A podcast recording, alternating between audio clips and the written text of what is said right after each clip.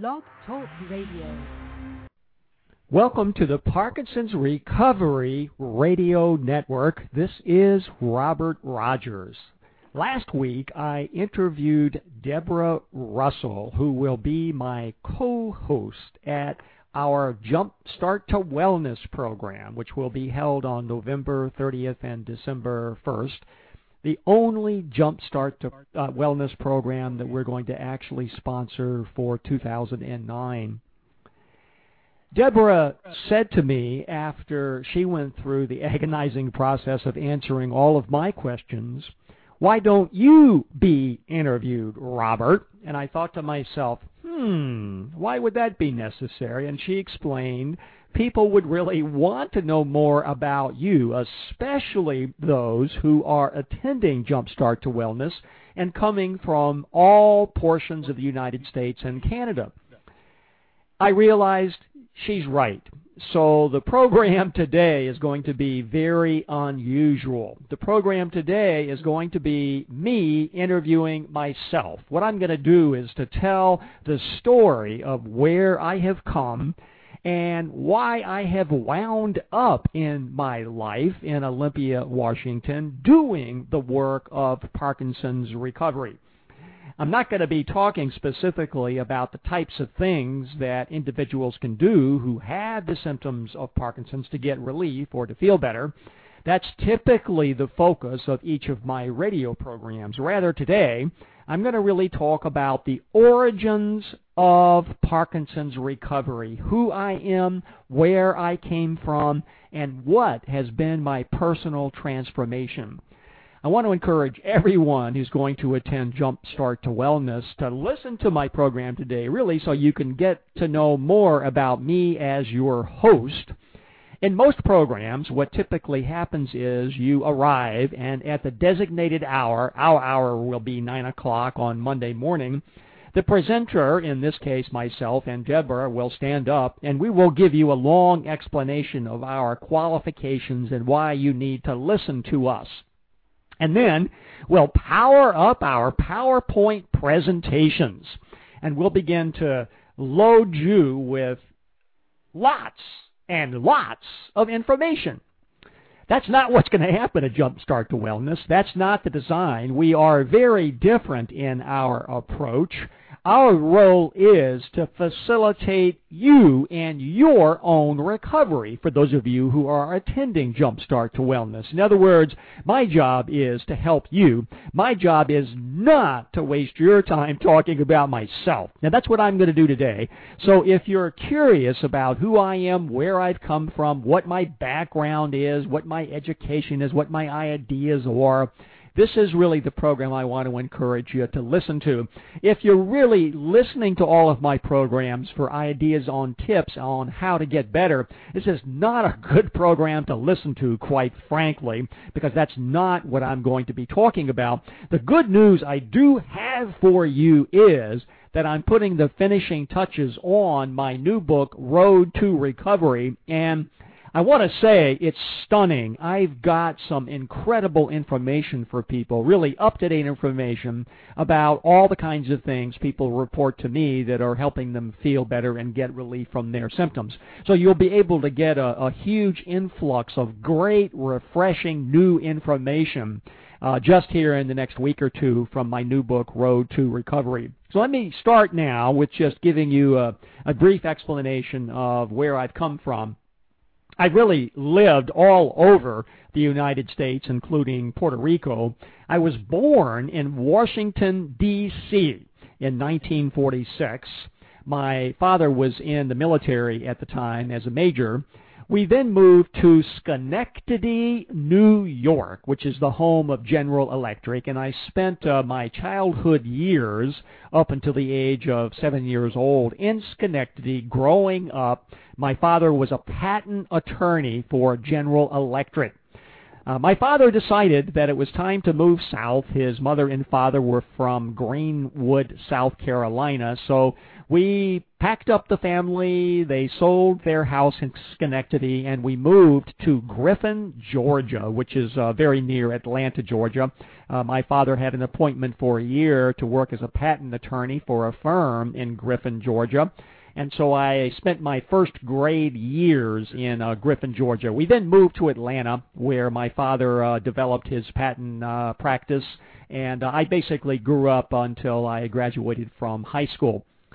My idea when I was in high school was to become president of the United States, and that's all I could think about. I decided that's what I wanted to do with my life, and so I really made every effort to stay clean. I didn't get into trouble. I studied. I tried to do the best I could to make good grades because I was dedicated to be able to establish uh, this kind of record that uh, the public would uh, so admire uh, that they would want to vote for me.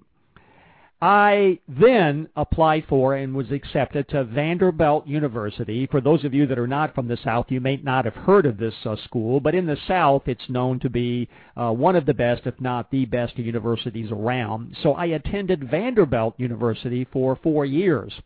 Uh, this was during the Vietnam War, and uh, so I stayed in school because uh, that gave me an exemption from having to be drafted into the military. I applied for, because there really wasn't any other alternative other than going into the Army, the uh, uh, Navy Officers Candidate Program, and uh, the miracle was I was accepted into that program despite my poor military bearing. And I went to the Officer Candidate Training School in Newport, Rhode Island, uh, to basically train as a, a Navy officer. I must uh, tell everyone that uh, I struggled with my military bearing performance. I failed uh, two straight months uh, with that score. If I'd failed a, a third month in a row, they would have kicked me out of uh, officer candidate school. But uh, thankfully, on the third month, I made just barely a passing score. Uh, I learned how to salute uh, the uh, officer in charge of my company uh, more smartly. I uh, learned how not to laugh out loud at what I thought was really ridiculous and funny. And uh, I finally was able to graduate after that uh, five-month training program.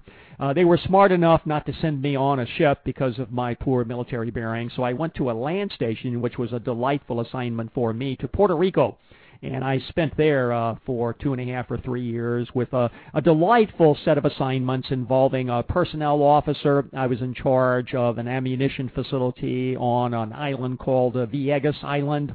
And then I also uh, was involved in an intercultural relations uh, program, developing a new program for the Navy in my third year.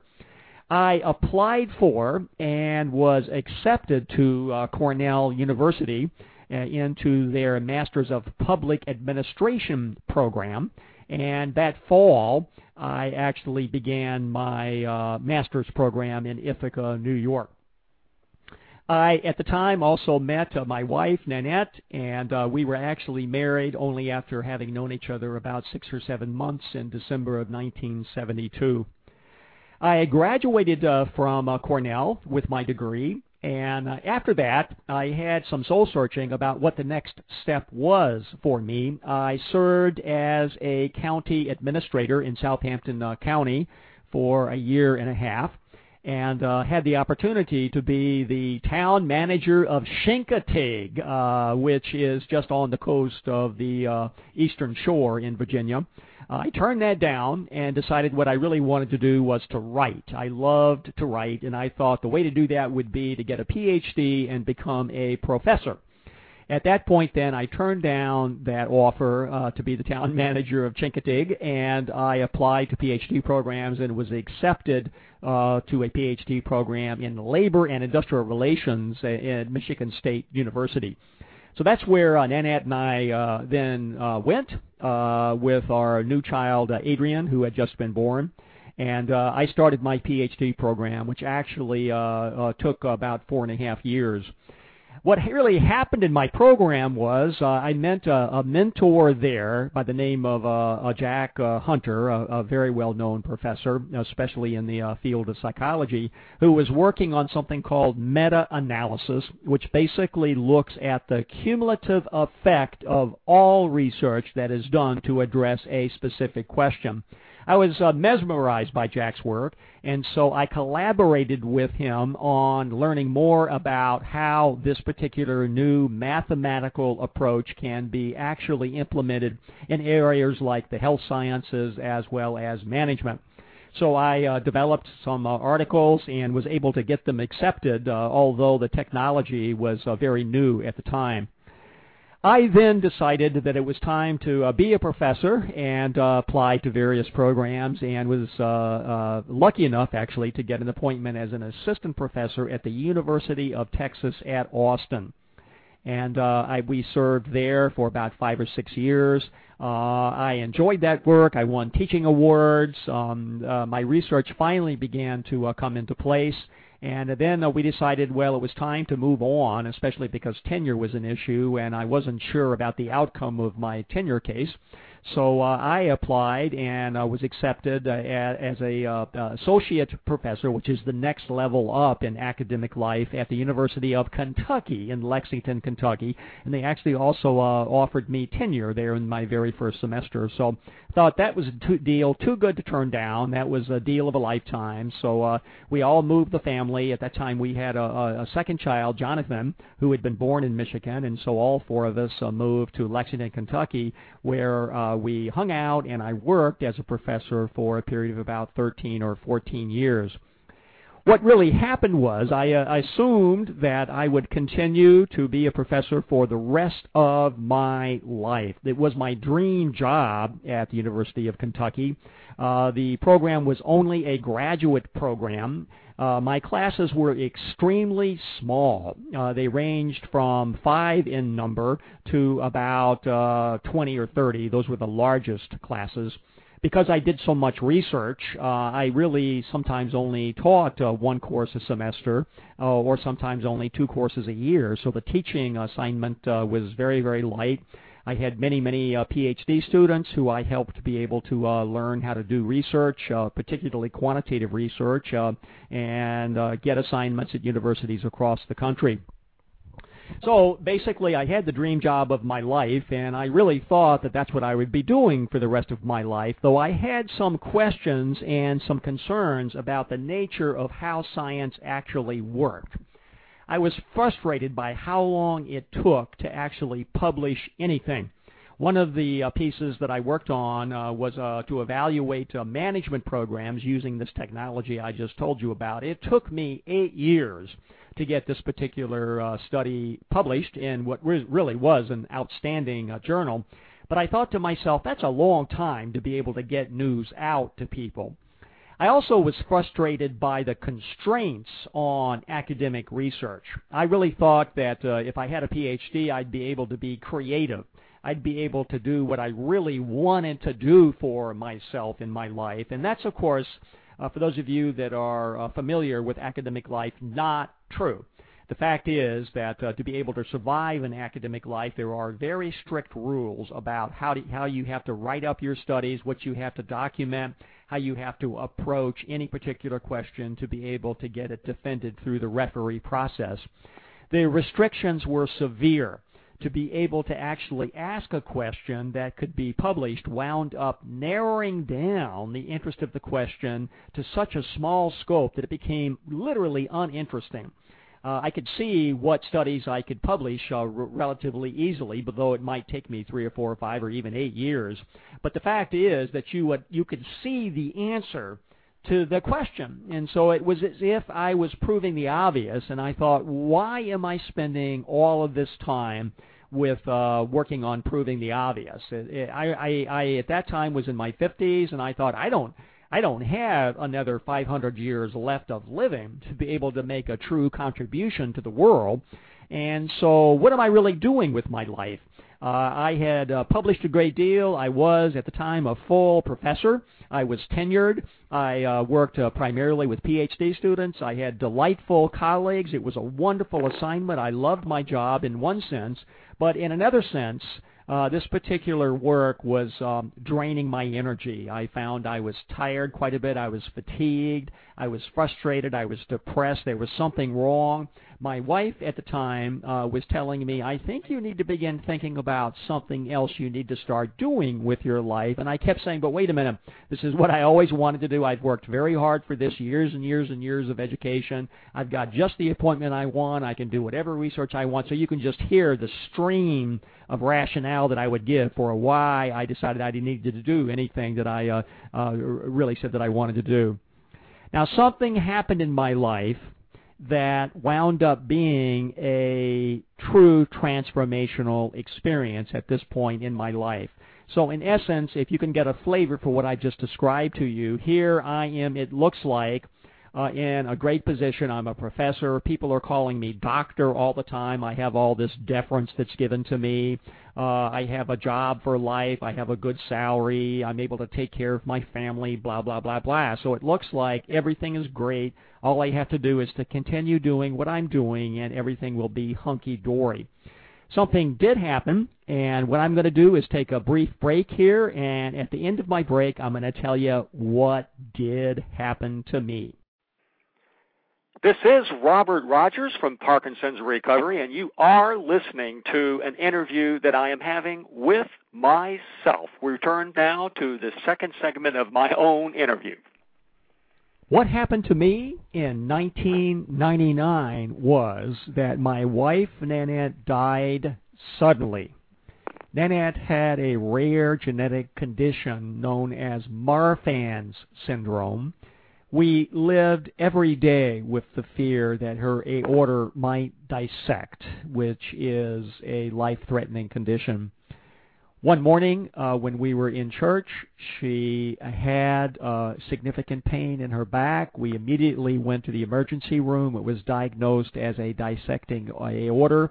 She was in surgery several hours later, and although the hope was that she'd be able to recover, uh, the surgery did not take, and she died two days later in the uh, intensive care unit.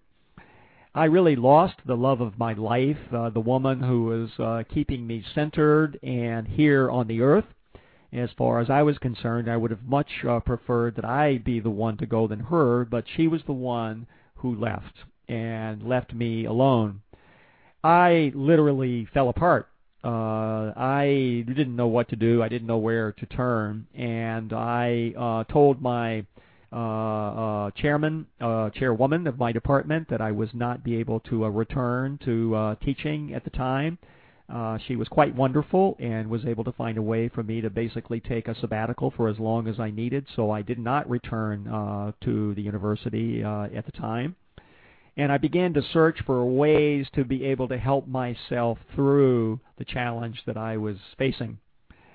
What I wound up doing is calling up a, a phone number that I found on the back of a book written by Barbara Brennan and learning uh, that they didn't have a, a workshop for people who needed healing, but they did have a school, a school of healing that lasted four years. I thought that was rather outrageous and not something that I needed to do, but I needed to go somewhere to be able to help myself through the trauma that I had just experienced. And so I signed up for the whole first year of this healing experience to attend this healing school called the Barbara Brennan School of Healing, which uh, lasted a week for five times uh, that year. Uh, the first uh, particular session that I attended, uh, as I drove up, I really didn't know if there would be 20 people in attendance or 30 or 40. Uh, I didn't have a clue really who this person was. I actually didn't even know if this was something legitimate to do. All I really knew was this was something that I needed to do for myself, and I was hoping I'd be able to find some answers. When I arrived, to my surprise, there this was in New York at the time. There were about 700 people who were there and uh, they were all also on their own healing journey. That was a true shock to me. And what I discovered, really, just even from the very first week of uh, the uh, experience, was that this was going to help me. I was able to realize that uh, my issues uh, rested way back in my childhood, that I had experienced significant trauma, that I had uh, issues of abandonment, and I had issues of not uh, feeling as though I was enough. And this was going to be a good place doing this particular program for me to be able to literally wash through these issues that had been with me ever since I had been a child. Believe me, I have never in my life asked for help. I'd always done everything myself. Uh, never been a particular team player, and so this was a very, very new experience for me to actually subject myself uh, to being able to being uh, held and taken care of by other uh, very wonderful people. Now, at the very first uh, class, uh, this was only a few months after Nanette uh, had died, they basically announced that uh, one of my assignments as a student was to be able to find uh, clients who uh, I could practice on. Of course, I wouldn't be charging any money for this, but this was a way to practice my skills. Now, I have to tell everybody, I couldn't imagine how I would be able to accomplish this. I mean, I couldn't. Certainly, my children would not allow me to touch them, and I didn't know any friends. This was uh, kind of uh, far out uh, work and that it was uh, energy healing at the time, very similar today, uh, what you know to be Reiki or healing touch. Uh, she had her own approach for how she actually approached all of this. And so the reality is, when they said you have to find your own clients, I didn't have a clue how I could go about doing that. But I wanted to continue the program because I could see this was helping me clear out some of the trauma that was stored in the tissues of my body. I knew it was helping and I was able to actually cry, and I was actually able to feel some feelings that I really hadn't felt for many, many years since I was a very young child. So I knew it was helping, and I thought if I have to get clients, I'll figure out a way one of the conditions of the program was that you had to have a counselor because uh, obviously when you're going through this experience it raises all sorts of feelings and uh, issues that need to be dealt with I found a counselor, and one of the uh, uh, d- disclosures I gave to the counselor was I didn't know of any clients that I could actually ask uh, to practice on. She then uh, had friends, and she referred people to me, and so that's how I basically got started with practicing the work of energy healing on people. Um, I ultimately had to, of course, return to the university and my university uh, position, and uh, so I was doing that as well as going through my uh, healing work here through the Barbara Brennan School of Healing. I, uh, after the first year, to my surprise, I decided this is helping so much. I think I'll, I'll stay in there and I'll go a second year. And then I decided I would continue for a third and a fourth year, and uh, wound up actually graduating from this particular experience.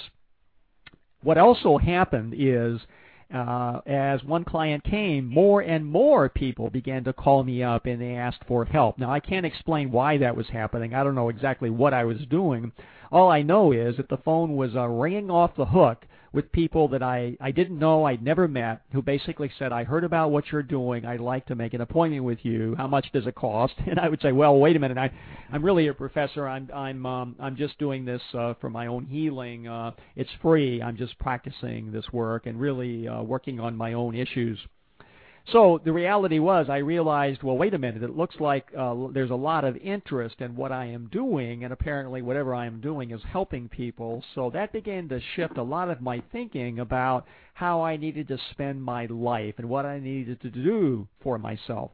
Now, one of the other realizations as I went through a lot of personal processing is that a lot of the decisions that I had made in my life were driven by an underlying feeling that I was not enough, that I was actually defective in some way.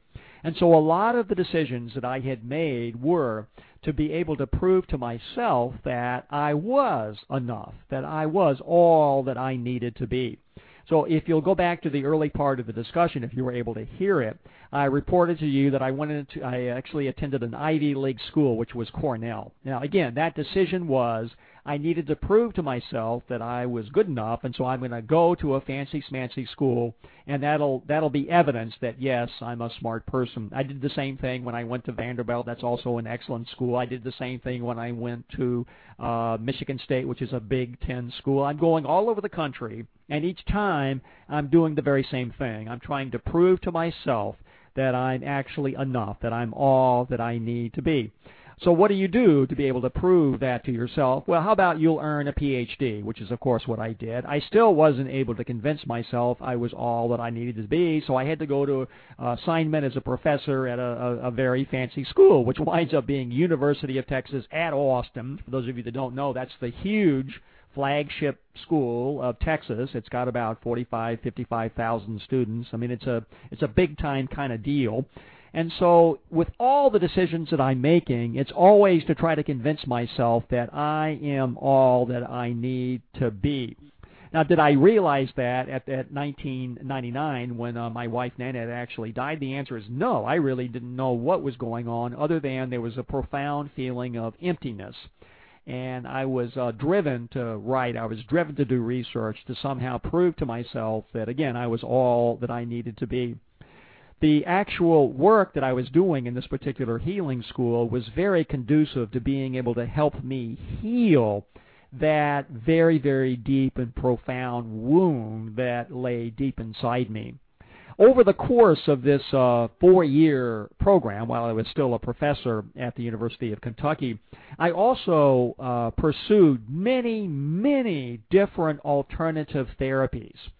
So when you read what I write and I interview people about the various kinds of things that they've done, my honest confession to you is I've actually experienced doing most of what I talk about and write about in my books as a client, as a patient. But I've done all of this. And this only started in 1999. I really had not even received a massage. I hadn't done anything for myself other than to work, work, and prove to myself that I was enough. The minute Nanette died, the minute that I lost my anchor in life, literally everything fell apart and I had to reinvent who I was and to get to know myself better, to understand what it was that truly gave me joy and energy and pleasure as a human being. So there was, I don't know how else to explain it, uh, there was a huge experimentation that I launched into one therapy after another. I would hear about a particular therapy, and it didn't matter how outrageous it sounded. I was willing to try it to see if it actually was going to help me be able to release some of this tension and trauma that I actually held and experienced in my body. And I also must say that I really found that all of what I did helped some. Every every experience I had was helpful in being able to help me come back to my center, help me come back to full balance, and uh, so there was nothing that I actually pursued that wound up being harmful to me in any way. There were a few things that were much more helpful than others, but overall, I didn't regret anything that I actually did. Another commitment that I made was to actually go to something called a Pathwork Center which was uh, located at Seven Oaks in Virginia. So I had to travel by car eight miles for a weekend every month. I did this three years, and this is basically work that's very intensive process work where you're working with about uh, 10 or 12 other individuals very intensely, where we're all working on our own issues, where we're bringing up things that are bothering us, and then with the help of a facilitator uh, pathwork helper, they call them, and then other members of the group were able to work through what may be blocking us from moving forward in our life. And that work also was transformational. I had a pathwork uh, helper, Mary Stokes, who was uh, particularly uh, meaningful to me and in, in helping me work through some of my blocks some of the reasons why I was stuck and not being able to move forward, some of my fears, some of my worries, some of my anxieties, is to literally release those so that I could literally get on with my life and uh, realize that uh, I still had time here on this earth uh, to do what I really needed to do and to accomplish why I was here. Nanette's time was done. Mine, as it turned out, was not. And I needed to stay, stay around and hang around because I had two children and I wanted to always be of support to them as well. So the transformation, I want to say, was um, deep. It was profound. I had never experienced any of this work in my life before. I also noticed a couple of other things that began happening that were actually quite exciting. One is that I'd had uh, some medical problems, nothing serious, but uh, a prostate kind of a thing that tended to be enlarged, and there was some concern, uh, some uh, significant hearing difficulties, and uh, some difficulty with a, a diabetic kind of a, a challenge. And as I began to do the uh, own personal work for myself, all of those problems literally dissolved. Uh, I still have a, a bit of a hearing impediment, but I've had that since I was a very young child. My hearing continues to improve. no prostate problems. Uh, my energy level is about as strong and as a, as uh, aggressive and intense as uh, it is for a youngster as a child.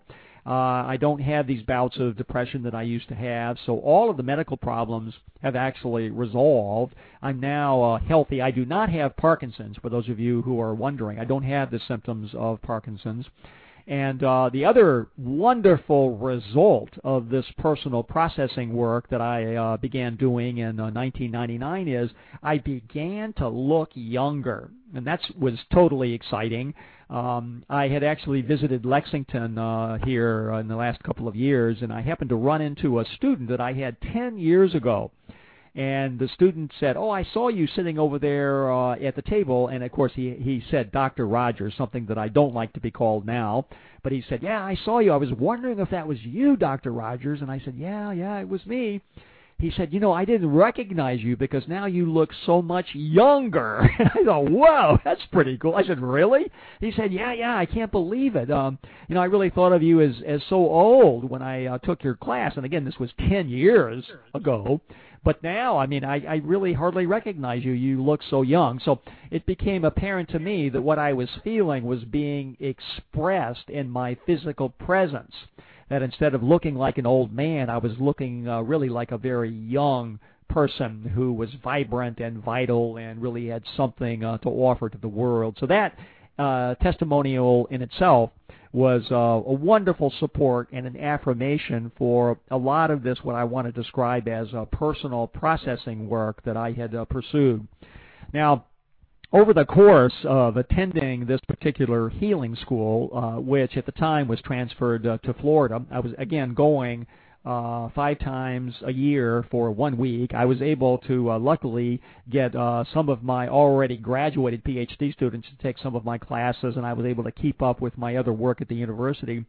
I met Deborah Russell uh, during my first year, and uh, that is actually where the origins of our relationship lie. She was also at the healing school, and uh, Deborah has incredible healing abilities. Uh, she's really, in many ways, my mentor in terms of learning how to help people be able to heal uh, from all types of imbalances and illnesses. That's where our relationship uh, originated and grew and flourished and at the end of our program, uh, I decided that uh, I made actually a very, for me, stunning decision. My decision was to quit my job as a full tenured professor at the University of Kentucky. I, this is not retiring. I want to be clear. I mean, I wasn't old enough to per se retire. I basically just went into the department chair and said, I am quitting effective the end of this academic year. I just literally quit and I decided I needed to have a new life. I needed to be able to do things differently. I needed to move out of Lexington, partly because that's uh, where my family and I and uh, and uh, Nanette had uh, lived for about 14 or 15 years, and I needed to launch a, a new way of thinking and being and doing and living and working. And so I left Lexington, Kentucky after resigning from my job and I got into my car and traveled across the country to arrive in Olympia, Washington where Deborah and I purchased uh, our house here in Olympia where we now live and uh, as you know now we've been here now for 6 years um, doing uh, the work that we've been doing. Uh, so it's been quite an incredible personal transformation for me over this period of time. Uh, it's been uh, a true growth period, and I do uh, believe that if I had not stopped, if Nanette had not died, if I had not stopped and begun to consider who I really was and what were my wounds and how could I go about healing those, I would probably be very seriously ill today. Uh, but as it turns out, I was able to turn all of that around and forge for myself a, a new life uh, together with Deborah here in Olympia, Washington. So I'm going to take a, a, brief pause here to allow myself to tell you who I am and what we're doing here on our live program. And I'll be back, and in the next segment of my discussion, I want to talk much more extensively about where in the world the origins of Parkinson's recovery came from. So please stay tuned. This is Robert Rodgers from Parkinson's Recovery, and you are listening to an interview with myself. Now, on to part three. Where does my interest in Parkinson's reside? Why am I doing Parkinson's recovery? What is this really all about? My mother was diagnosed with Parkinson's disease, and also my uncle was diagnosed with Parkinson's disease. They have both since died. I'd like to first talk about my experience uh, with my mother.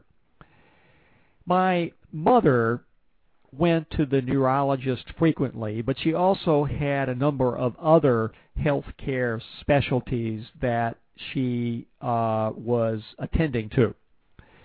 Uh, she had issues with depression. She had taken a fall and she had difficulty with uh, her back and had to have back surgery.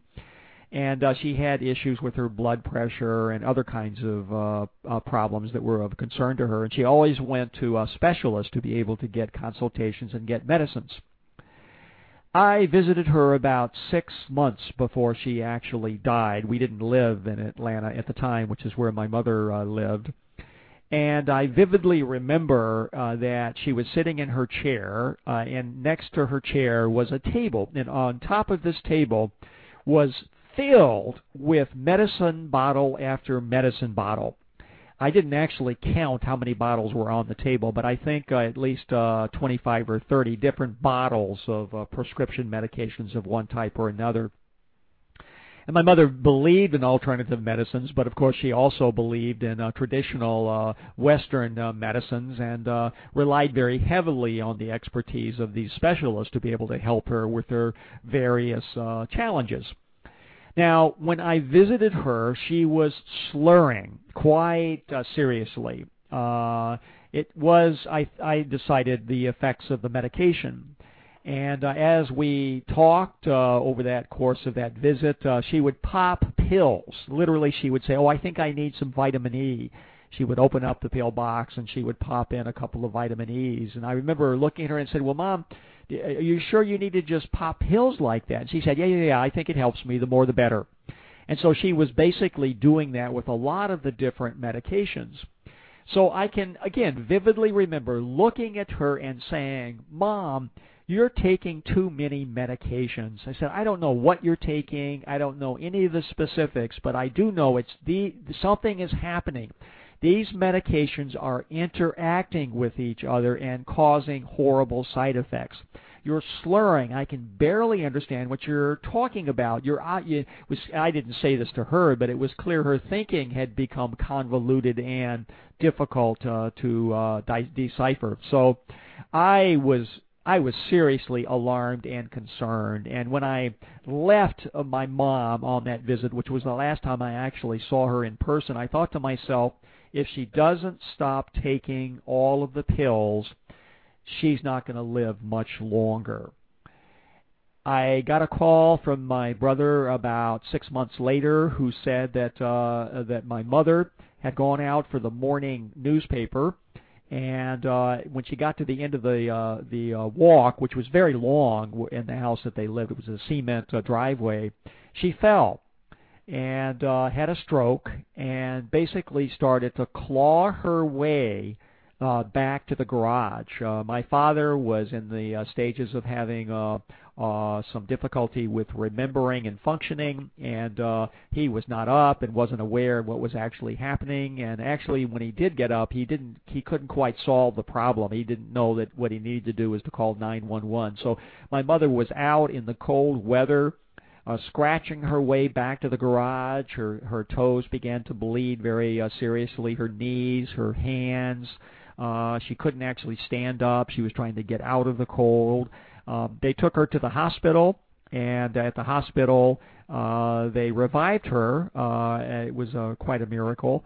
Uh, she was able to actually talk with the uh, physicians uh, for a short while, and then she went into a coma. And there she stayed uh, for two more months. She got infections, and then she died basically from the complications of her stroke. My mother didn't per se die from uh, Parkinson's. She had a number of symptoms that are typical of Parkinson's. Her gait was uh, uh, very uh, cumbersome and difficult and challenging. She walked in very short steps. Her handwriting was very difficult to decipher. Uh, sometimes she was uh, difficult to actually hear. She had uh, severe bouts of depression, and of course, on the other hand, uh, she was quite a miraculous uh, woman and uh, quite fun to be with. So, as it turned out, I was very affected by all of that. It was clear to me that uh, if you look at any one of the specialties that she actually went to, and I think she probably visited uh, at least seven or eight different uh, medical specialties, they were doing the best they could to help her with her particular condition. And of course, what they weren't aware of was uh, all of the different medications that the other specialties uh, were prescribing for her, and, and they weren't aware that she was taking as many as uh, 15 or 20 different prescription medications, which is a formula for disaster. And I mean, the fact is that uh, as I now have learned from the research that I've done, uh, if a person is taking just two prescription medications, there's a possibility of a drug-drug interaction and a very good possibility of a drug uh, depletion. If they're taking five medications, there's a 100% chance that that's a problem. In other words, it's not just the effect of any one medicine taken independently. It's the effect of all these uh, medicines uh, taken together that uh, wind up uh, creating the problem. And you can't have research that'll tell you what's going to happen because, first of all, nobody's combined those medications together for the most part. And even if they have, they're going to they're going to actually combine together differently in different bodies. So the reality is there's just a huge danger when you begin to take too many of these prescription medications. They are um, they are manipulations of molecules in an artificial way, so you're putting an artificial substance into uh, basically what is a natural body. And so, while obviously medications can be of great help to people, they can also create significant problems. Do I know uh, that my mother died from a stroke that was uh, really caused by a complication of all of these medications? Well, of course not. Nobody really knows that. But my intuition tells me that was what happened. She died at an early age, much earlier uh, than was uh, uh, the time when she needed to to really uh, die. And so that was upsetting to me. That that whole story, that experience of what happened to her was oh, was truly awful. And uh, the story about my uncle is somewhat similar. Uh, Gordon uh, had been a legislature in the state of Wyoming. He had been a college uh, president, uh, a man who was uh, uh, uh, brilliant in every respect, uh, knew uh, history up and down.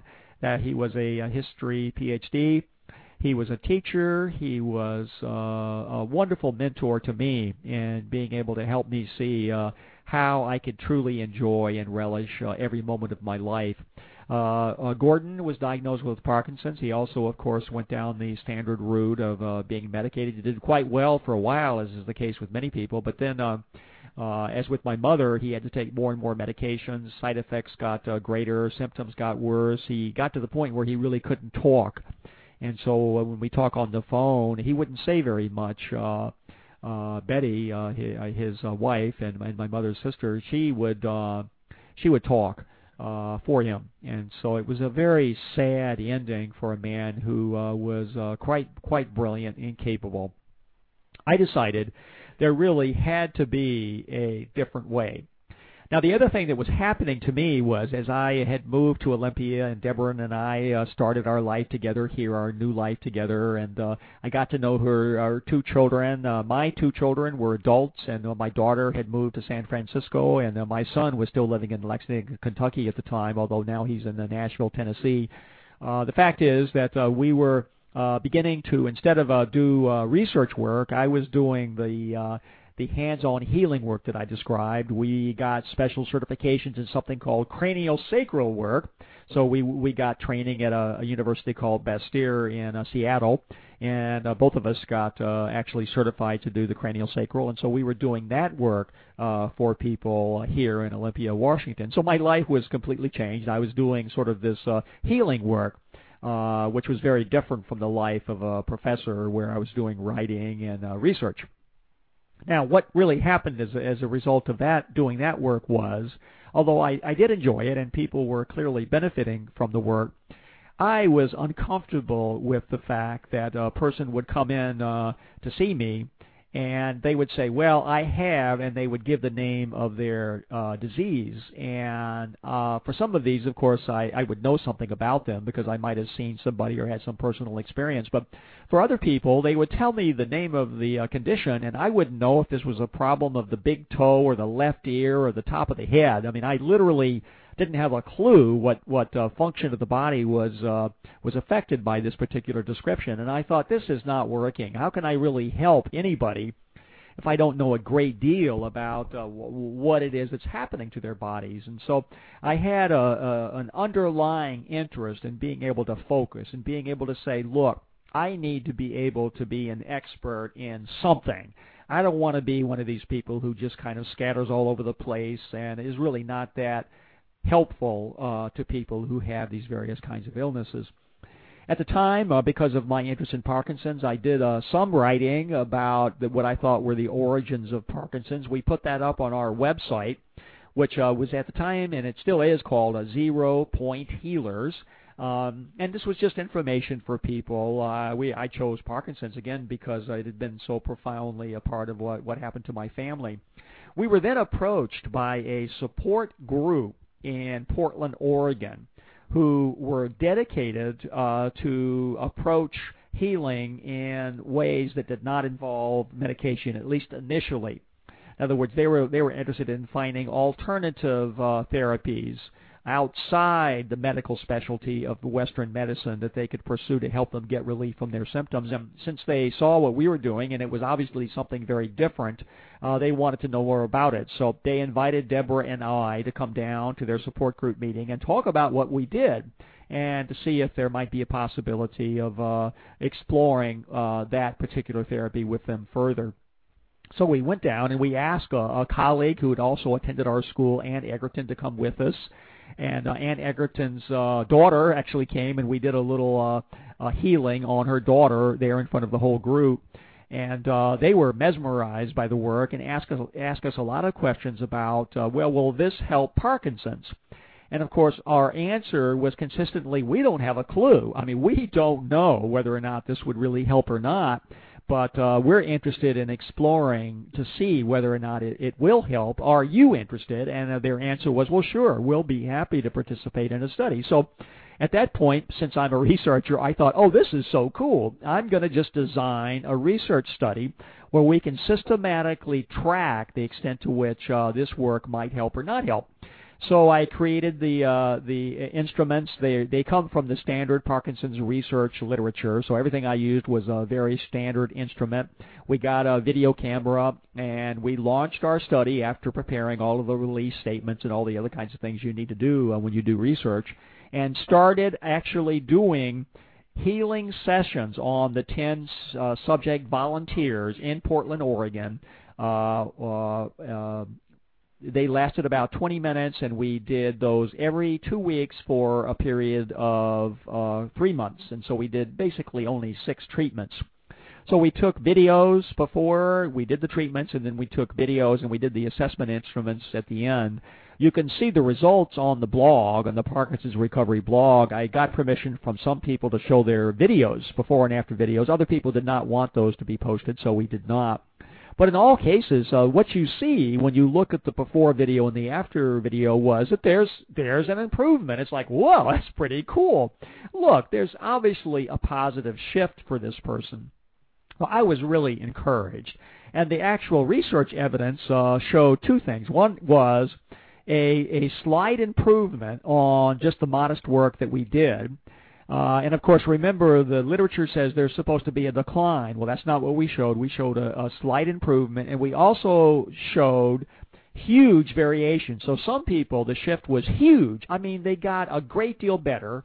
Other people got just a little bit better. And so we were able to talk with people extensively about their backgrounds, their situations. They filled out health histories, and that's where I began thinking very seriously about the causes of what it was that was affecting the symptoms of Parkinson's. I realized after doing that very intensive work, and I, I am deeply gra- grateful to all of the people who volunteered to participate in that study because That's the source of many of my insights and revelations about what's really going on with this particular illness. I realized that while the energy healing work was obviously helpful and could be helpful to people, it was not the panacea. It wasn't the end all, that people were not going to get symptom free or well from just this. There was a much bigger picture involved. That's then what encouraged me to say, okay, let me step back and say, what's really going on? What's the body saying? What can we do to help people actually get better? And I launched then back into the work that I truly love to do. I began to write.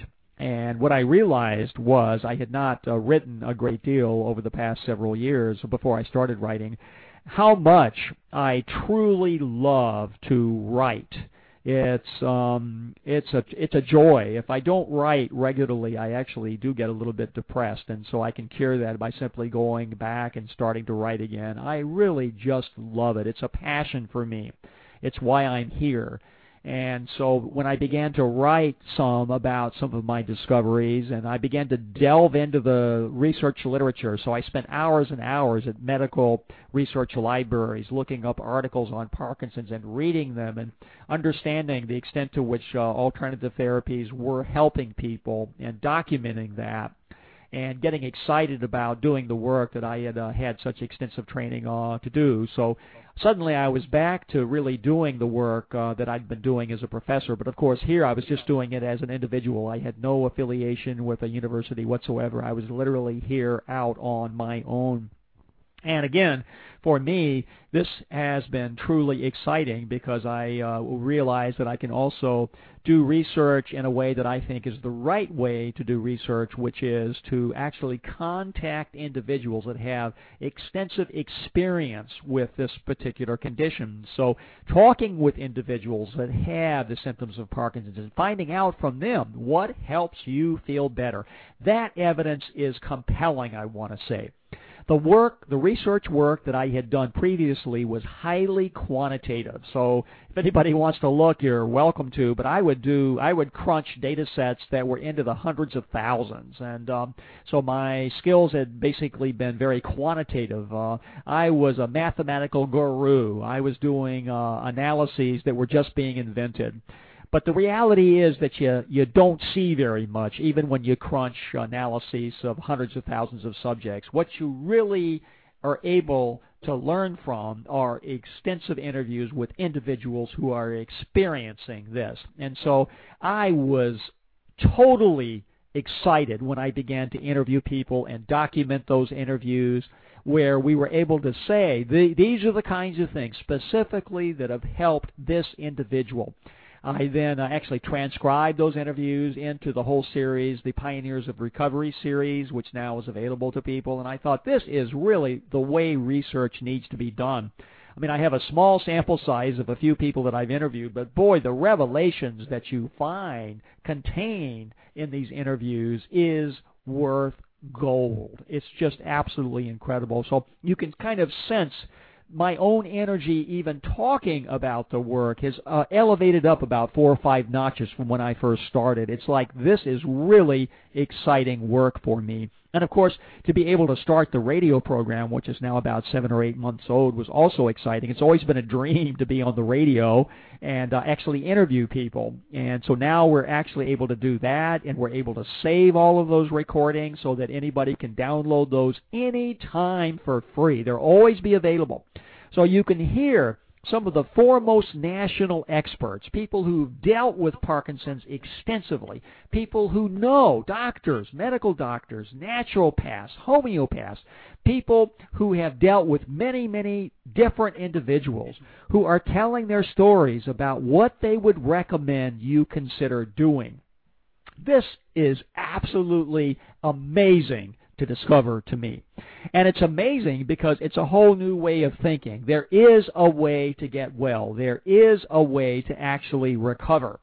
And so to be able to document not only the fact that people are doing it, but also to provide a framework for everyone so that you can begin to challenge how it is that you've approached this challenge in your life now and how you can shift that and actually get well.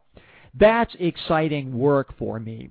So as I got into actually doing the writing, developing uh, Parkinson's recovery as a whole venture, uh, doing all of the websites, the research websites, the symptom tracker, I hired a program to uh, actually program how people can track their symptoms across time. And of course, that's up on the internet. That's for free. Most of what I do is is actually for free uh, and, and developing the blog where we have questions and answers and inviting people to write in their uh, questions. So that was a, a very valuable step for me because when people write in questions, I can then see what answers people want to have. I can do the research and I can figure out at least a, a preliminary response that I'm, I'm hoping will help people. All of that work, of course, has been folded into the forthcoming book that I'm coming out with, uh, The Road to Recovery and that's a, a foundational work for the Jumpstart to Wellness work uh, that we're doing on our live presentations uh, uh, that we've just started uh, here in the end of this month, November, November 30th, and December 1st. I'm going to take a short break here and come back with a grand finale of where I'm at and where I'm going. This is Robert Rodgers from Parkinson's Recovery, and you are listening to my interview with Robert Rodgers of Parkinson's Recovery. The thinking that I had developed as a result of my work in the Parkinson's Energy Project, that is, that's the work with the subjects, uh, volunteers that we worked with in, in Portland, Oregon, suggested that it was possible and it is possible to get significant relief from the symptoms of Parkinson's. It is possible to feel better. And I also suspected it was possible to get completely well. That as I began working on the idea, yes, the body knows how to heal itself. It just needs a little remembering how to go about doing it. It just gets a little off balance and these symptoms are signals to us about what changes we might need to make in our lifestyle, what we're eating, how we're exercising, what we're thinking about to be able to come back into full balance. I must say to everyone, this was uh, back in uh, 2005, 2006, that uh, I really felt like I was all alone everyone that I talked to said the same thing. Well, Parkinson's is a progressive degenerative disease. You know, once you get it, you're going to get worse. There's just no way around it. And I kept thinking and I started writing about the fact. No, no, this is I know this is not true. I don't I know from our evidence of our project that it's not true. People were getting better. I'd begun to look at some of the research evidence on alternative therapies, and I could see, wait a minute, there's a lot of evidence out there where people are trying alternative therapies and their symptoms are improving. They are getting better. I was able to see that even in the drug studies, about 10% of the people did not get worse. They didn't get better, but they didn't get worse. So I knew it was not true, and yet everybody else were saying the same thing. When I would ask a uh, support group, that I went to give a talk to. How many people here think in five years you're going to get uh, worse? And everybody would raise their hands. Nobody uh, believed that it was possible to feel better and basically get well. So I really felt like I was isolated. I was really out on a limb here. I was the only one saying this when I did a search uh, for a URL, that's what we use uh, in computers to be able to have an address. It's like real estate. I thought to myself, okay, what I'm really talking about is recovery. So let me see if Parkinson's recovery is available. I type that in, and yes, everything is available. dot .com, dot .net, dot .info, everything. I thought, you got to be kidding me.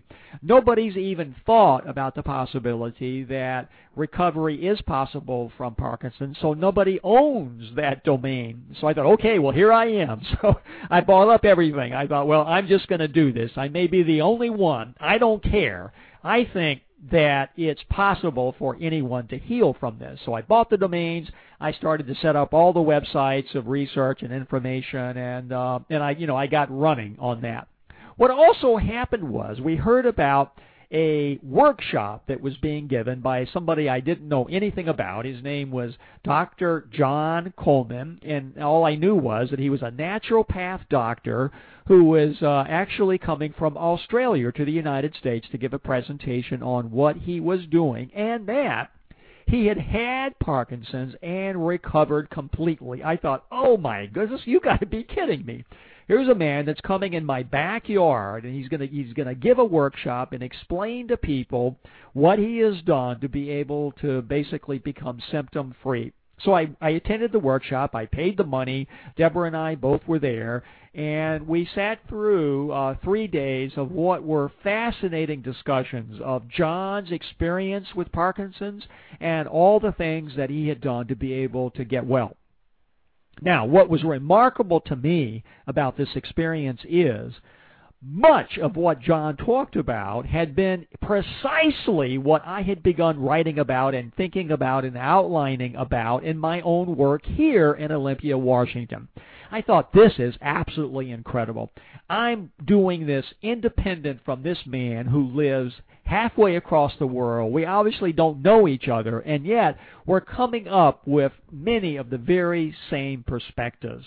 I thought this is a signal that I need to pursue this aggressively. I need to commit full time to this work because if he's discovering some of the very same things I'm discovering about Parkinson's, and if he is evidence that in fact it is possible to fully recover, then that's a home run. That means that anybody can actually have full recover from the uh, symptoms of Parkinson's. So I have to say to everybody that was um, that was a, a significant impact on my life. I didn't know John before. We have become um, friends since, and of course, for those of you that might have been uh, following Parkinson's recovery, I've interviewed John now three times and in each of the interviews, he does a remarkable job of explaining uh, the trauma of his journey and his healing over the course of uh, three years.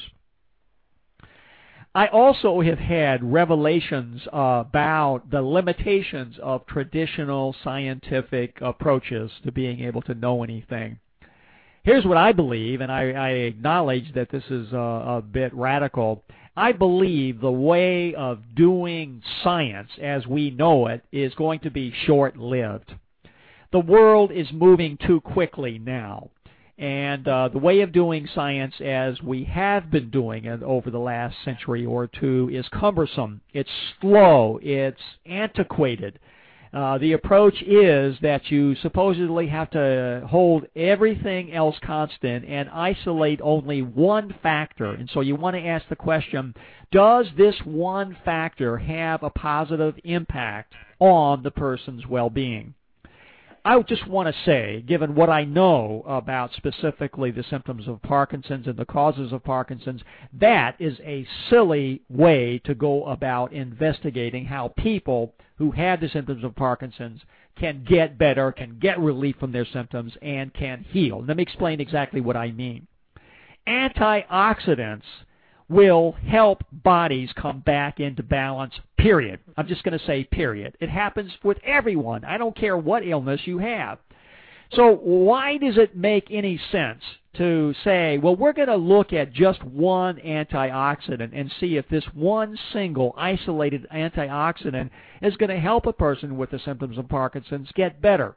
I want to say that's absolutely silly. That's ridiculous. The fact is that if a person is deficient with that antioxidant and they take it, that person will feel better. Their body will say, thank you very much. That's exactly what I needed. Second of all, Parkinson's is a complex condition. There are multiple factors at play here. There is not just one single isolated factor. There are multiple factors.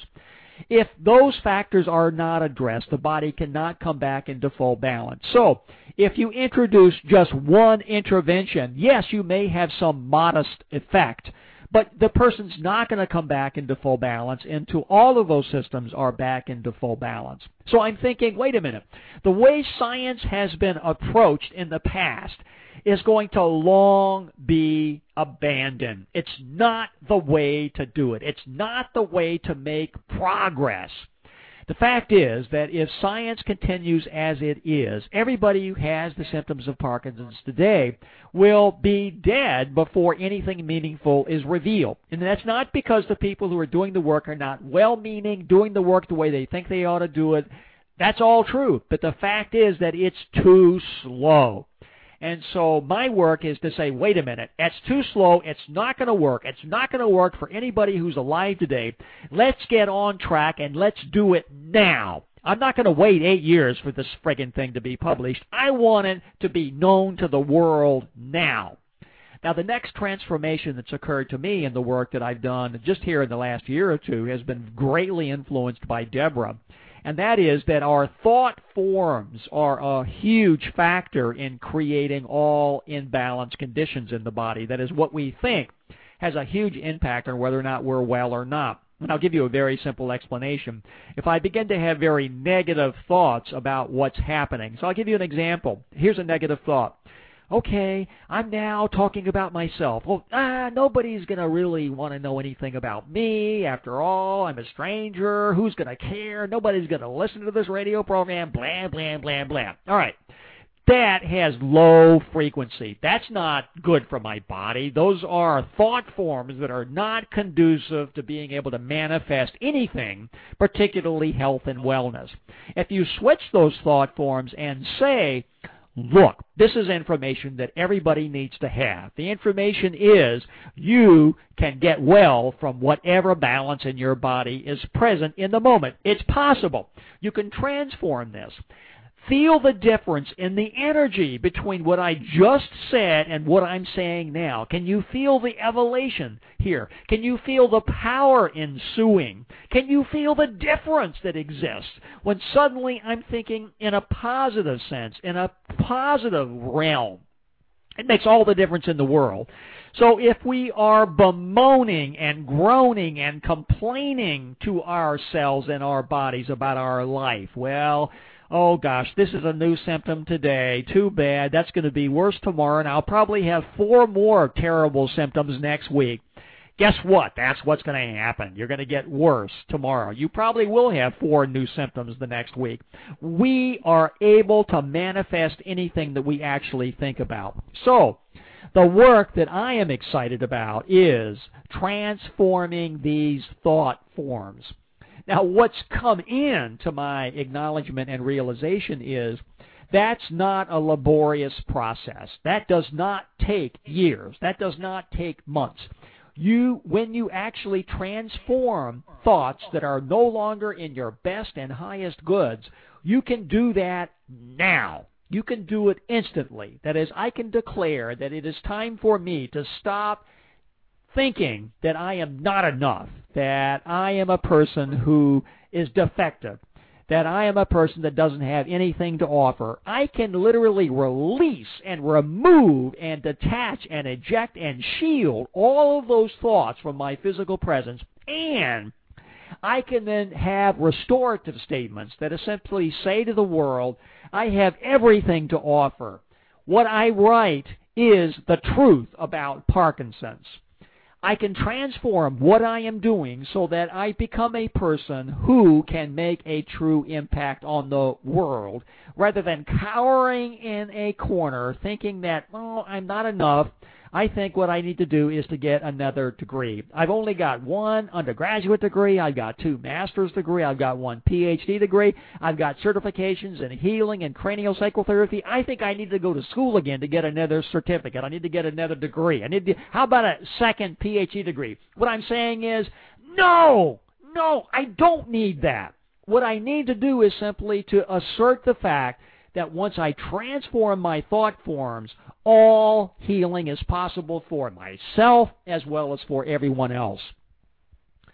The short end of my story that I'm saying today is I am working on transforming my own thinking, and in doing so, I know I am having a huge impact on all others who I touch. I think it's possible for anyone to transform your thinking and your thought forms. You see, the reason illness happens is there is some seed thought that is at the foundation of that illness. Some thought, and I've explained to you some of the thoughts that have held me down in my life from, from being able to actualize all that I am we all have different thoughts that are holding us down, and oftentimes these thoughts are not conscious. So I want to be perfectly clear to you. When I was uh, uh, applying to Cornell and when I attended Cornell, I was not actually able to recognize the reason I am doing that is because I feel I am defective inside me. I, that was not conscious to me. I did not realize that's what that was all about. Now, the, the experience was, was, was quite outstanding. I loved attending Cornell, but just realized that's the reason I was there. I had other choices to make. The only reason I wanted to go to an Ivy League school is to somehow prove to myself that I was enough. And of course, going there did not do the trick. I still was not enough going to a, a Big Ten school for my PhD degree. That still was not enough uh, earning great grades, uh, being able to publish when I was in uh, uh, graduate school, and publishing a lot of articles since then.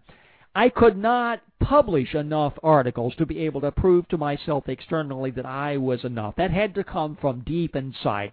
That had to come from being able to remove, detach, eject, and shield a seed thought that resided deep inside me that originated from who knows where.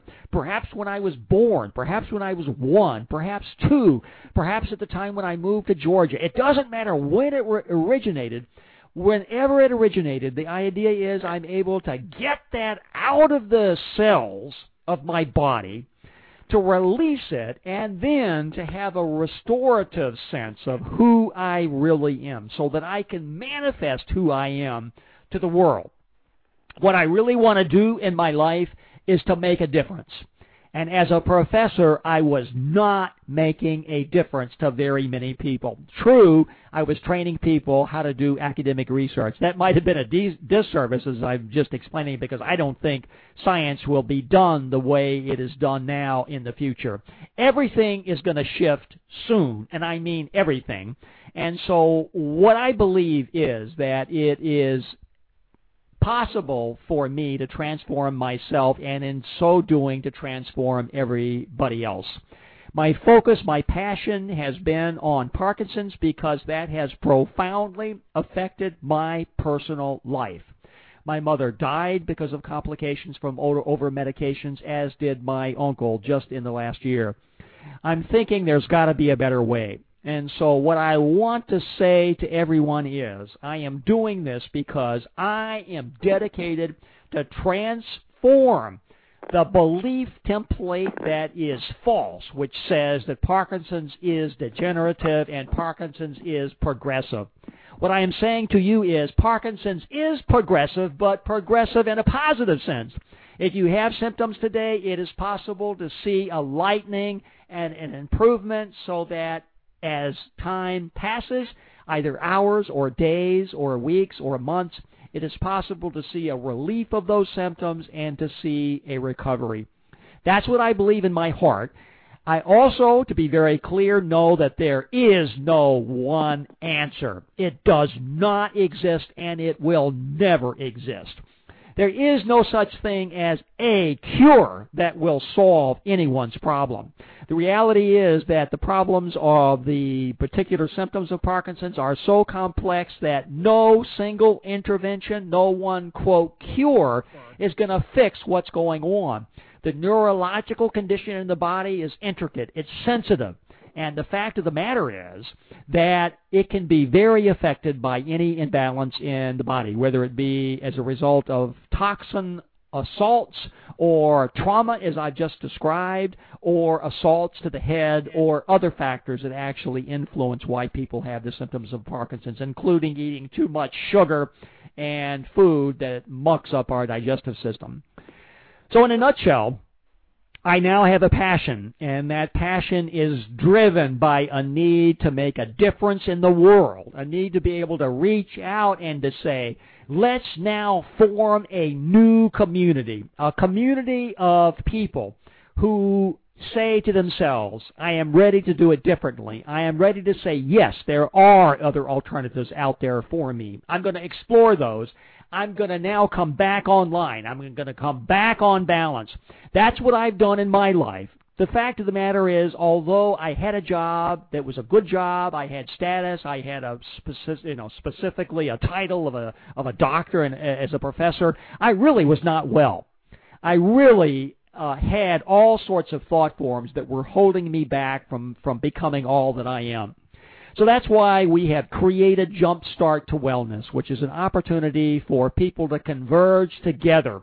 And the Jumpstart that we're doing in 2009 is here just outside of Olympia, Washington at the Little Creek Resort Hotel. We're going to do this experience on Monday, November the 30th and Tuesday, December the 1st we will be working with everybody who is in attendance, be able to identify what are the next steps you need to take in order to be able to return to full health and wellness. Is there a promise of that happening at Jumpstart? Of course not. That's not what this is about. We are not promising to people, oh, hey, folks, you come over here to Jumpstart and we're going to fix you. No way. No way is that going to happen. I'm not fixing anybody. Deborah's not fixing anybody. That's not what's happening. What's happening is we are providing some skills, some steps you can take for yourself. This is a self-help program. We are helping you be able to help yourself heal yourself. That's what's going on at Jumpstart to Wellness. And the other exciting piece that I want to make sure everybody knows about is People are coming to this event from all over the United States and Canada. The people who will be here will be a very special group of individuals who have the wisdom and the insight to know that there is a different way, that there are other choices, that there is a way for their body to come back into full balance. And so I invite you to join that community and be here for our Jump, uh, uh, Jumpstart to Wellness experience uh, here in Olympia. Uh, I invite you to talk with me, call me up, ask me any questions you might have about the experience. This uh, is not cost prohibitive. It's a two for one deal.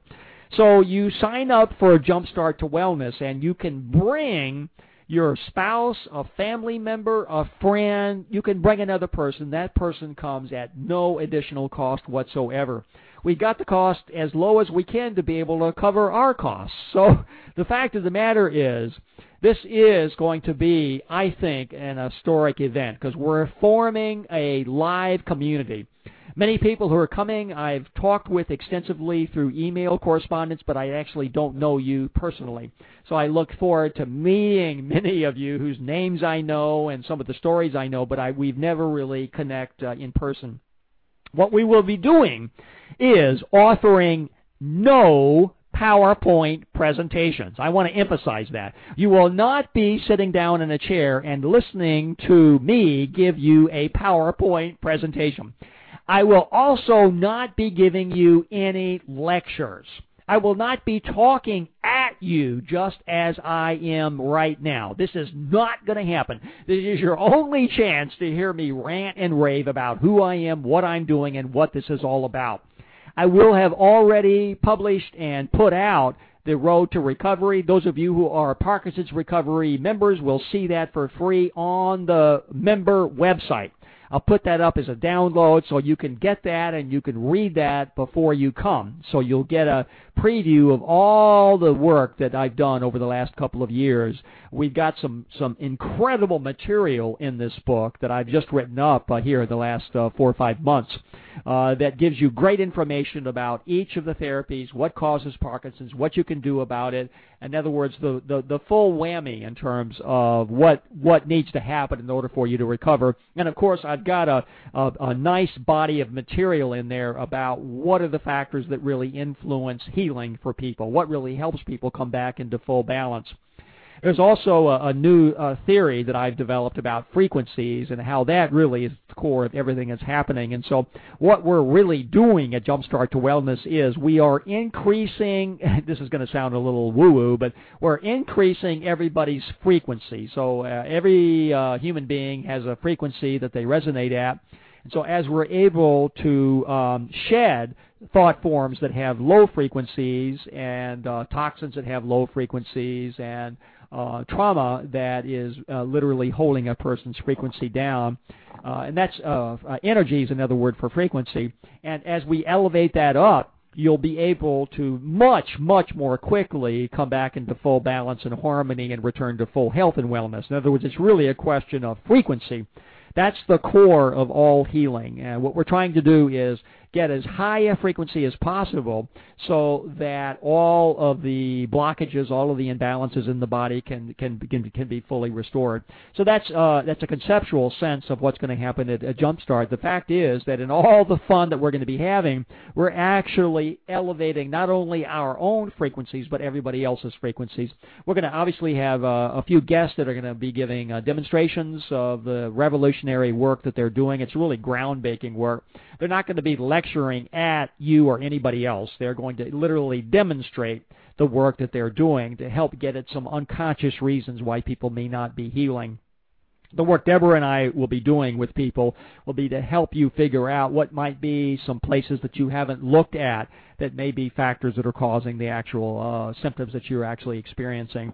And of course, I need to also say, for those of you that haven't heard, we do have at Jumpstart to Wellness a free giveaway. I'm so proud of this. I actually have something to give away for free that I haven't already given away.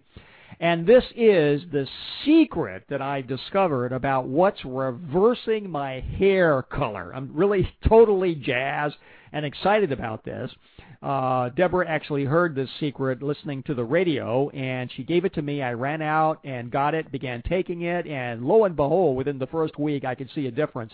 My uh, several uh, patches of my hair had turned really all white and um, if you're able to come to Jumpstart, you'll see me live and in person, and you're going to see a pretty peppery hair. I mean, I've got a nice dark uh, uh, hair that's coming in, which is totally exciting. So I'll give everybody the uh, the grand secret. We're going to do that through a fun type of experience, so you'll be able to discover for yourself what the secret actually is. I am uh, I am thrilled about being able to sponsor and to host with Deborah Jumpstart uh, to Wellness uh, here in Olympia uh, on November the 30th and December 1st. Uh, it's uh, it's an honor, it's a pleasure, and I am thankful to many of you who are listening to this who've already registered uh, and who are coming from uh, all corners of the United States. Um, it will be uh, an experience of a lifetime for all of us to convene together and to work on our own healing it is possible uh, to be able to come back into full balance and harmony. I can certainly say that my body was out of balance um, at the end of my tenure as a professor, that I was having some medical problems, and I just want to say I have reversed all of that. I think anybody can reverse any imbalances that are in their body unless they've waited uh, so late that the body really doesn't have enough time to recover. So I invite everyone to come uh, who's interested in finding uh, ways that uh, they can actually uh, recover.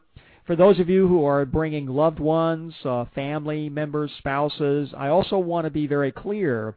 This is also about helping everyone in attendance. So the focus is for those of you who are taking care or who are partners of people who have the symptoms of Parkinson's, this is as much about helping you be able to come back into full balance as it is with the person that you are with, the person who has Parkinson's. So the event is for both of you. I also want to say to everyone that I uh, I know of several people here just over the last month whose uh, spouses or family members have died who had uh, the symptoms of Parkinson's.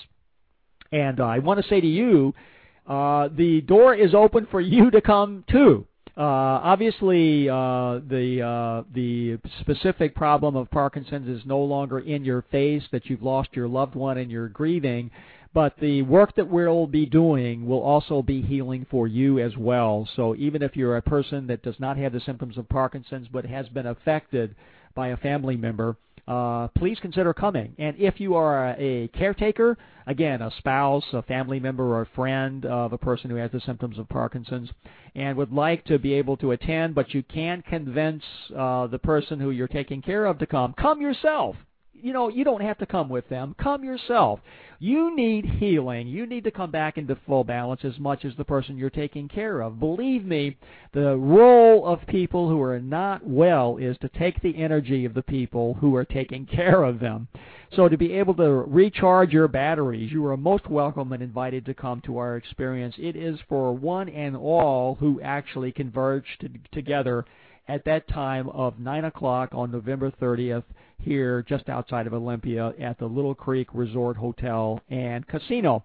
There'll also be a chance for you to go to the casino if you'd like, which is of course great fun and uh, we'll have a fun experience everybody can participate in to see who can win the most money by using their own knowing or channeling. We'll give you some secrets about how you can figure out what machine is going to pop when you go into the uh, casino, something that uh, Deborah discovered from her mentor, uh, uh, Kim Sear. So get ready to have a lot of fun. We're going to, of course, do some serious work, but the fact is that the way to come back into balance is to enjoy yourself, have fun, and uh, to basically realize that anything anything, anything is possible.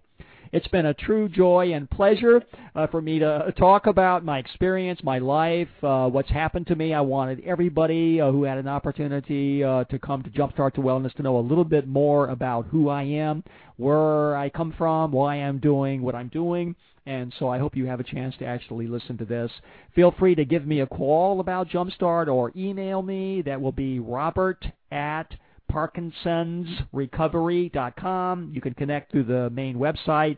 You can always get to the main website by simply in a search engine uh, typing in the word Parkinson's and then separately the word recovery. We come up as the uh, first first uh, entry on any search engine. Just click on that and you'll be able to contact me through there if you forget the email address uh, call, email. Um, we want to converge together all who need to be here for Jumpstart to Wellness.